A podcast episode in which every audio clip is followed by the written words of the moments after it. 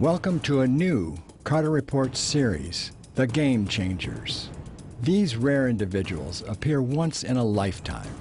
Like a blazing meteor across the night sky, they change the course of history. They show us the way forward. Welcome to The Game Changers. Welcome back. We're talking today about the game changers, and this is one of the greatest game changers in the history of the human race. His name is John the Baptist. Now we're picking up from where we left off. I'm going to turn now to Luke chapter 1, verse 16 and 17. I want the studio audience to look at the text. He will turn many of the children of Israel to the Lord their God. He will also go before them, now get this, in the spirit and power of Elijah to turn the hearts of the fathers to the children, the disobedient to the wisdom of the just, to make ready a people prepared for the Lord. So when he came, he came with the spirit and the power of Elijah. He was a special boy with a special mission. I believe that God calls each one of us to do something special. But this special little boy had a most extraordinary mission to tell the people that Christ was going to come. Now, when you get back to the story of his birth, Zechariah doesn't believe, he's dumb, but the baby is born, and Zechariah doesn't call him Zechariah as he wanted to, he calls his name John.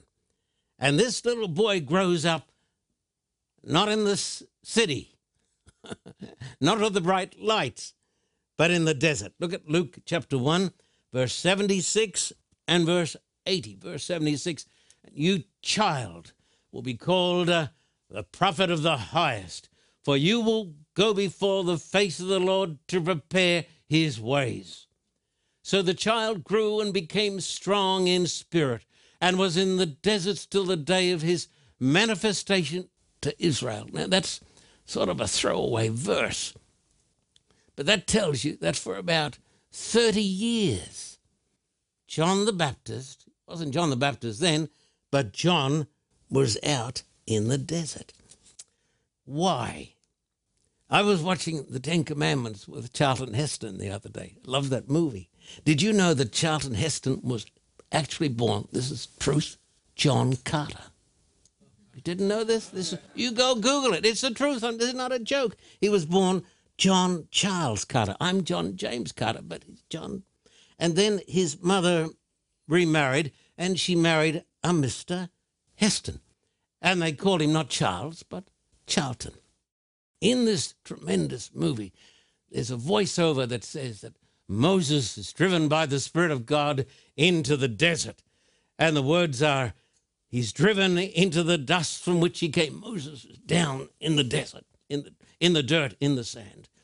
Then the voiceover says, The metal refined is ready for his maker. I've got something to tell you. It's pretty hard to tell people from Hollywood and from Los Angeles and from Sydney. If you want to be used by God, uh, you got to go to the desert. If not physically, I recommend physically too, but go there spiritually, where you can hear the voice of God. You need to get away. We need to get away from the city. We need to forget our cell phones, our iPhones, all the rest of the stuff, our tablets. Need to forget all of this stuff. We need to get away from our televisions. Did you know that people who are continually on these devices suffer a deterioration in their IQ. That is why we are becoming the dumbest race in the history of the world. It's true. The dumbest race, and that is why we find it so hard to study. Oh, can't understand that. That's why we have elections on sound bites. You know why? Because we can two or three words. That's what we can remember. Because the mind is being destroyed. I have a book called Desire of Ages. On page 103 it says, He looked upon the king and his beauty out in the desert. self was forgotten. Go for a walk along the beach. He beheld the majesty of holiness and felt himself to be inefficient and unworthy. He was ready to go forth as heaven's messenger, on order by the human, uh, because he had looked upon the divine. He could stand erect and fearless in the presence of earthly monarchs because he had bowed low before the King of Kings. That's why God sent him into the desert. Elijah went into the desert, Moses into the desert. He was not trained in earthly institutions.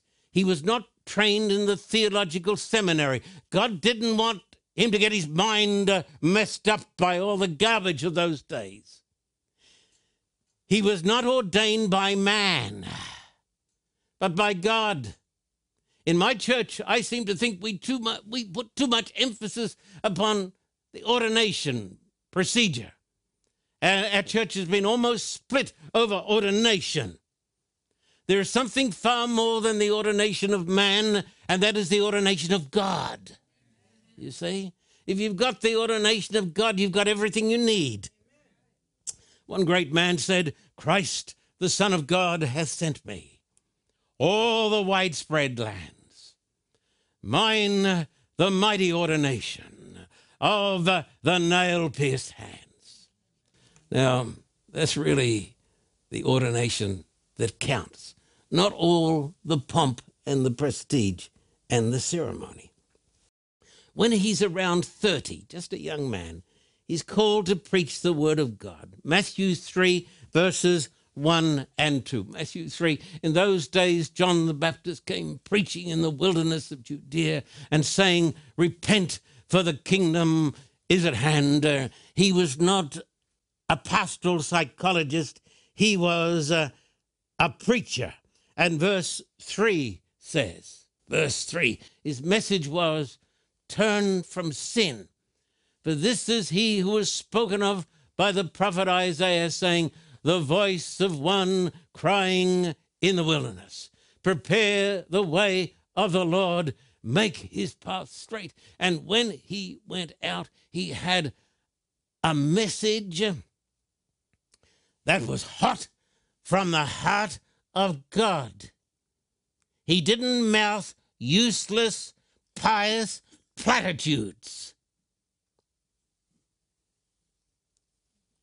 the voice of God. His message was turn from sin, repent of your sins. And after he preached, people couldn't sleep at night. That's the mark of a good preacher. Matthew 3, verses 4, 5, and 6. Now, John himself was clothed in camel's hair, with a leather belt round his waist, and his food was locusts and wild honey. Then Jerusalem, all Judea, and all the region around the Jordan went out to him and were baptized by him in the Jordan, confessing their sins. People tell me God doesn't believe uh, in public evangelism. I would tell them God doesn't believe in their ideas because God believes it. And here is a man who is on fire for God. And when a man is on fire, people will come and watch him burn. There was a church once on fire. Not in my notes, I'm telling the people upstairs. A church was on fire, and people rushed to put out the fire. Nighttime. And the pastor saw an atheist there, and he said, What are you doing at church? You don't, you don't even believe you're an atheist. He said, I'm here because it's the first time I've seen the church on fire. and if the church were on fire, people would go to church. People went to hear John because John was on fire. He came in fulfillment of Bible prophecy, a clear, loud, certain voice with divine authority. He reminded the people of Elijah. He preached with the Spirit of God. His words cut through the pretended piety of all the religious leaders with their robes. Look at Matthew 3, verse 7 and 8. Matthew 3, verse 7 and 8. But when he saw many of the Pharisees and Sadducees, the leaders of the church, coming to his baptism, he said to them, Brood of vipers. Goodness. Brood of vipers. You bunch of rattlesnakes. Brood of vipers. Who warned you to flee from the wrath to come? Therefore bear fruits worthy of repentance. He said, All your talk counts for nothing. It is what you are. You see? We've got to do more than talk the talk. We got to walk the talk. This man called for a radical change in the way people lived. That's what the gospel does. The gospel takes us just as we are, but the gospel doesn't leave us just as we are. The gospel brings about a radical change in the life, or else it's phony. Matthew 3, verse 11. Matthew 3, verse 11. I indeed baptize you with water unto repentance, but he who is coming after me is mightier than I, whose sandals I'm not worthy to carry. He will baptize you with the Holy Spirit and with fire. So he said, I'm only the voice. There's one coming. and I'm not worthy to carry his sandals. The climax of John's life, what was it? Wasn't his death. It's recorded in Matthew 3 13 and 14. Matthew 3 13 and 14. When Jesus came from Galilee to John at the Jordan to be baptized by him. And John tried to prevent him, saying, I need to be baptized by you. Are you coming to me? You know, Jesus, just before this, was up there in Galilee of the Gentiles. He was in a little town by the name of Nazareth. He was working as an honest carpenter. He made the best chairs. He made the best tables because he was the best person.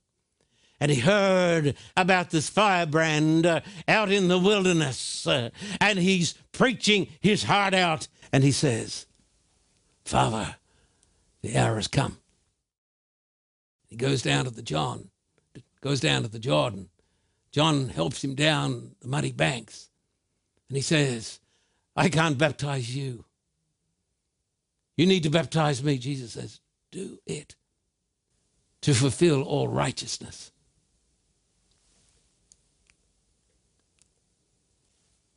The greatest honor ever given to men, apart from the honor of being the mother of our Lord to baptize Christ and present him to the world. The climax of his life. It'd be good if I could finish this talk today by telling you that John went on and did greater, greater, greater things. But from that time on, it was all downhill in the negative sense. The crowds fell away. There was a, a new and a better preacher in town. He'd been the most popular person in the whole nation. People by the tens of thousands had come to hear him. Now the crowds fell away. And in John chapter 3 and verse 30, John said this He must increase, I must decrease.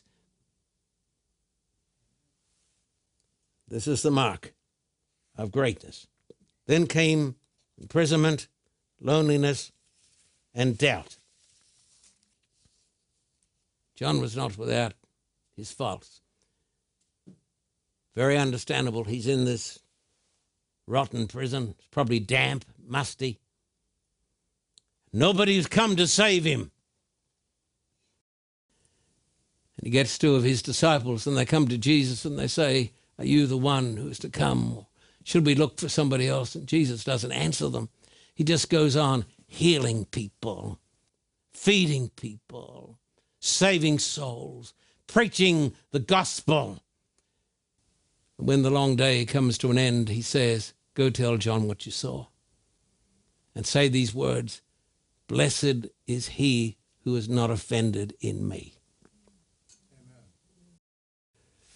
And John hears the message, and it's enough.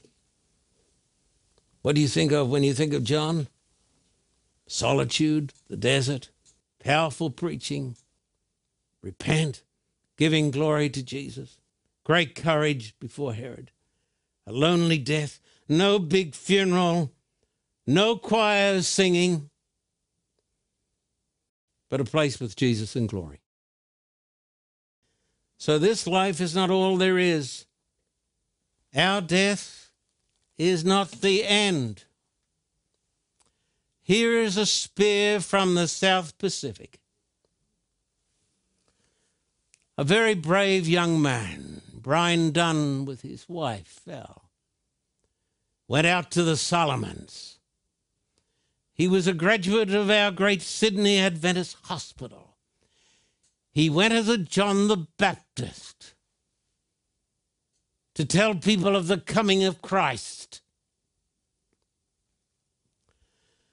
That part of the world is very precious to Australians because the Japanese were coming down to take over Australia. And the Australian Navy, supported by the might of the great American Navy, met the Japanese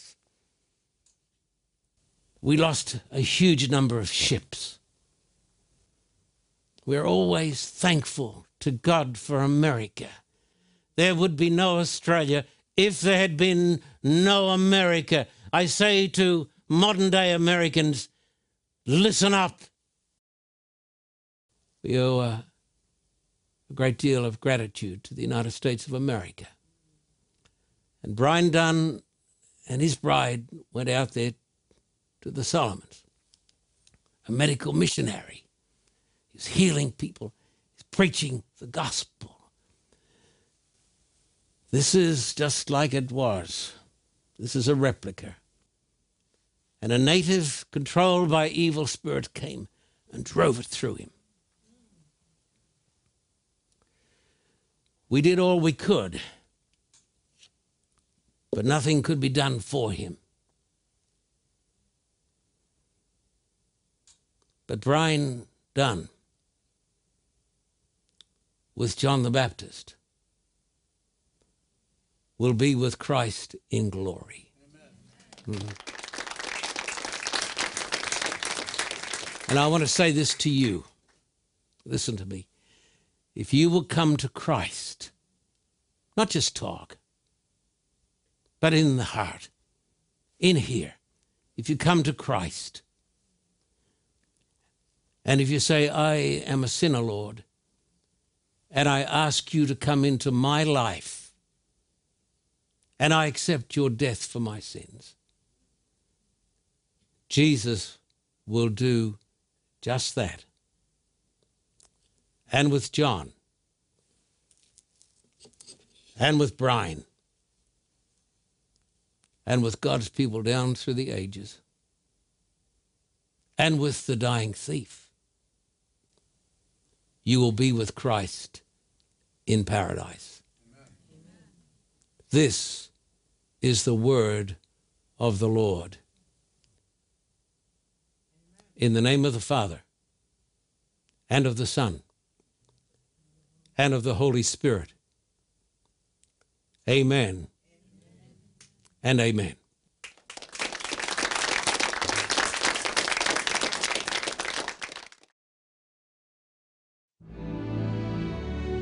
People risk their lives to be baptized in croc infested waters. Hundreds break down the doors to hear the gospel. And thousands are baptized all over the world. Religious leaders and governments threaten to shut down any ministry. The Carter Report team is surrounded by security guards on missions throughout the world. These are the challenges and the miracles of the Carter Report, which remains an international, gospel driven ministry supported by fact and science, not blind faith. The Carter Report has been an inspired evangelistic ministry for over 50 years, reaching over 35 countries in over 22 languages around the world. Millions hear the gospel from the second largest satellite network in the world. Numerous radio stations broadcast the Carter Report with 24 hour programming, and it's accessible 24 7 on the internet. It's also available on Apple TV, Roku, Amazon, and YouTube. Offices are operating in India, Australia, and California.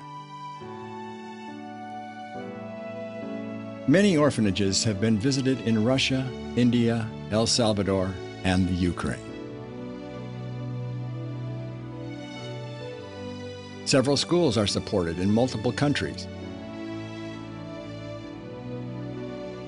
And over 100 churches have been started around the world. The largest evangelistic event in Carter Report history is held in Papua New Guinea, reaching hundreds of thousands.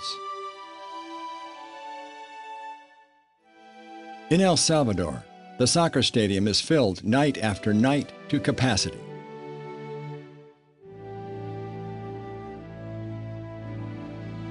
Communism falls, and what follows is the largest baptism in Ukraine and Russian history.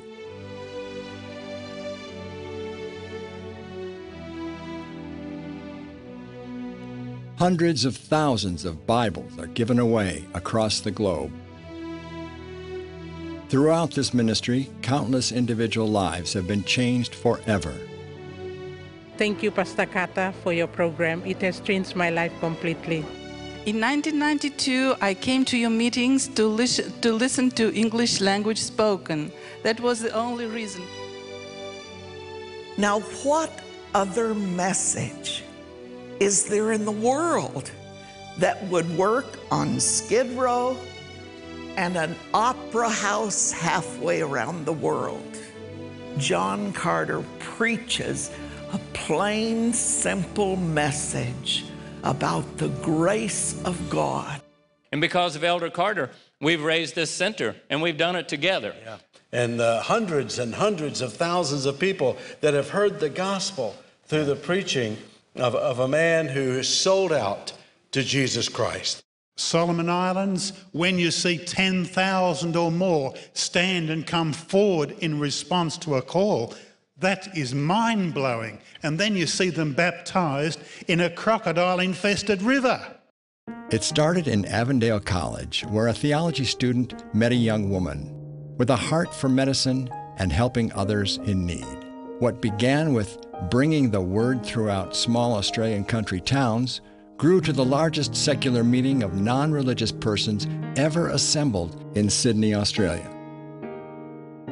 I have also been blessed with the opportunity of visiting orphanages in every city that we have worked in. I'm very thankful for the, for the help of friends here in the US and in Australia. Through your support, we've been able to buy clothes, food, school supplies, and medicines. We were able to obtain 24,000 pounds of medical supplies, which was then flown into Kiev, the capital of Ukraine, by a US military Hercules plane. One thing has never changed over all this time, and that is to simply bring the good news of the gospel to all corners of the earth. Along the road, several important people have helped the Carter Report stay true to their mission.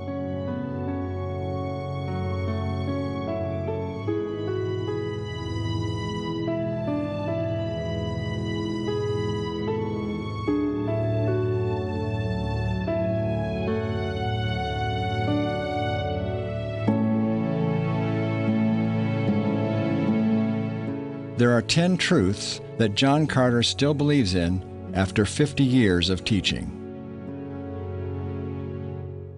Number one, it is better to please God than to please man. Number two, the truth is not for sale.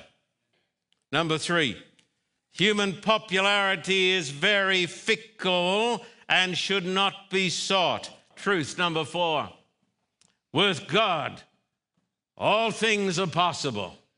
Number five, honor, duty, integrity, decency, and loyalty still matter in today's twisted uh, society.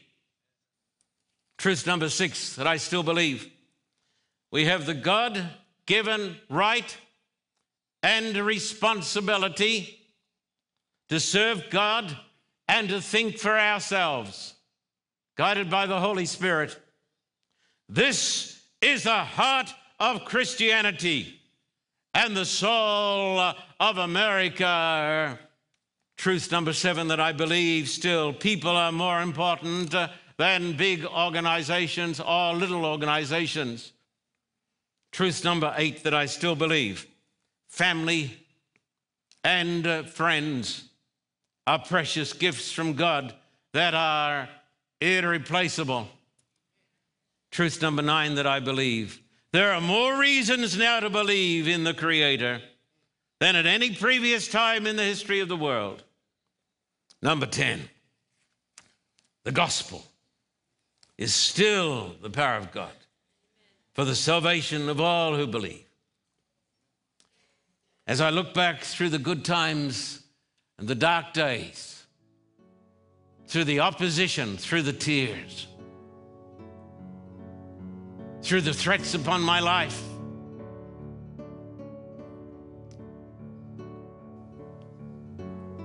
I say,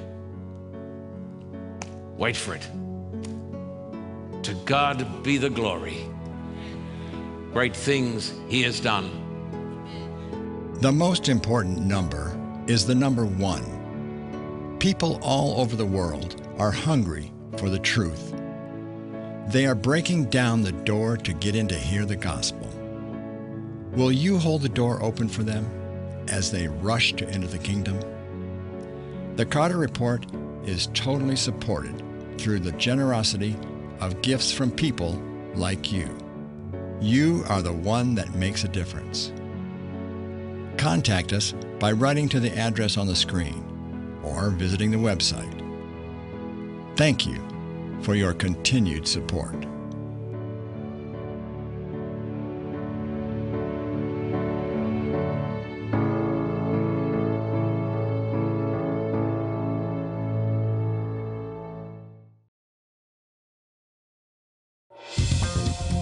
For a copy of today's program, please contact us at P.O. Box 1900, Thousand Oaks, California 91358.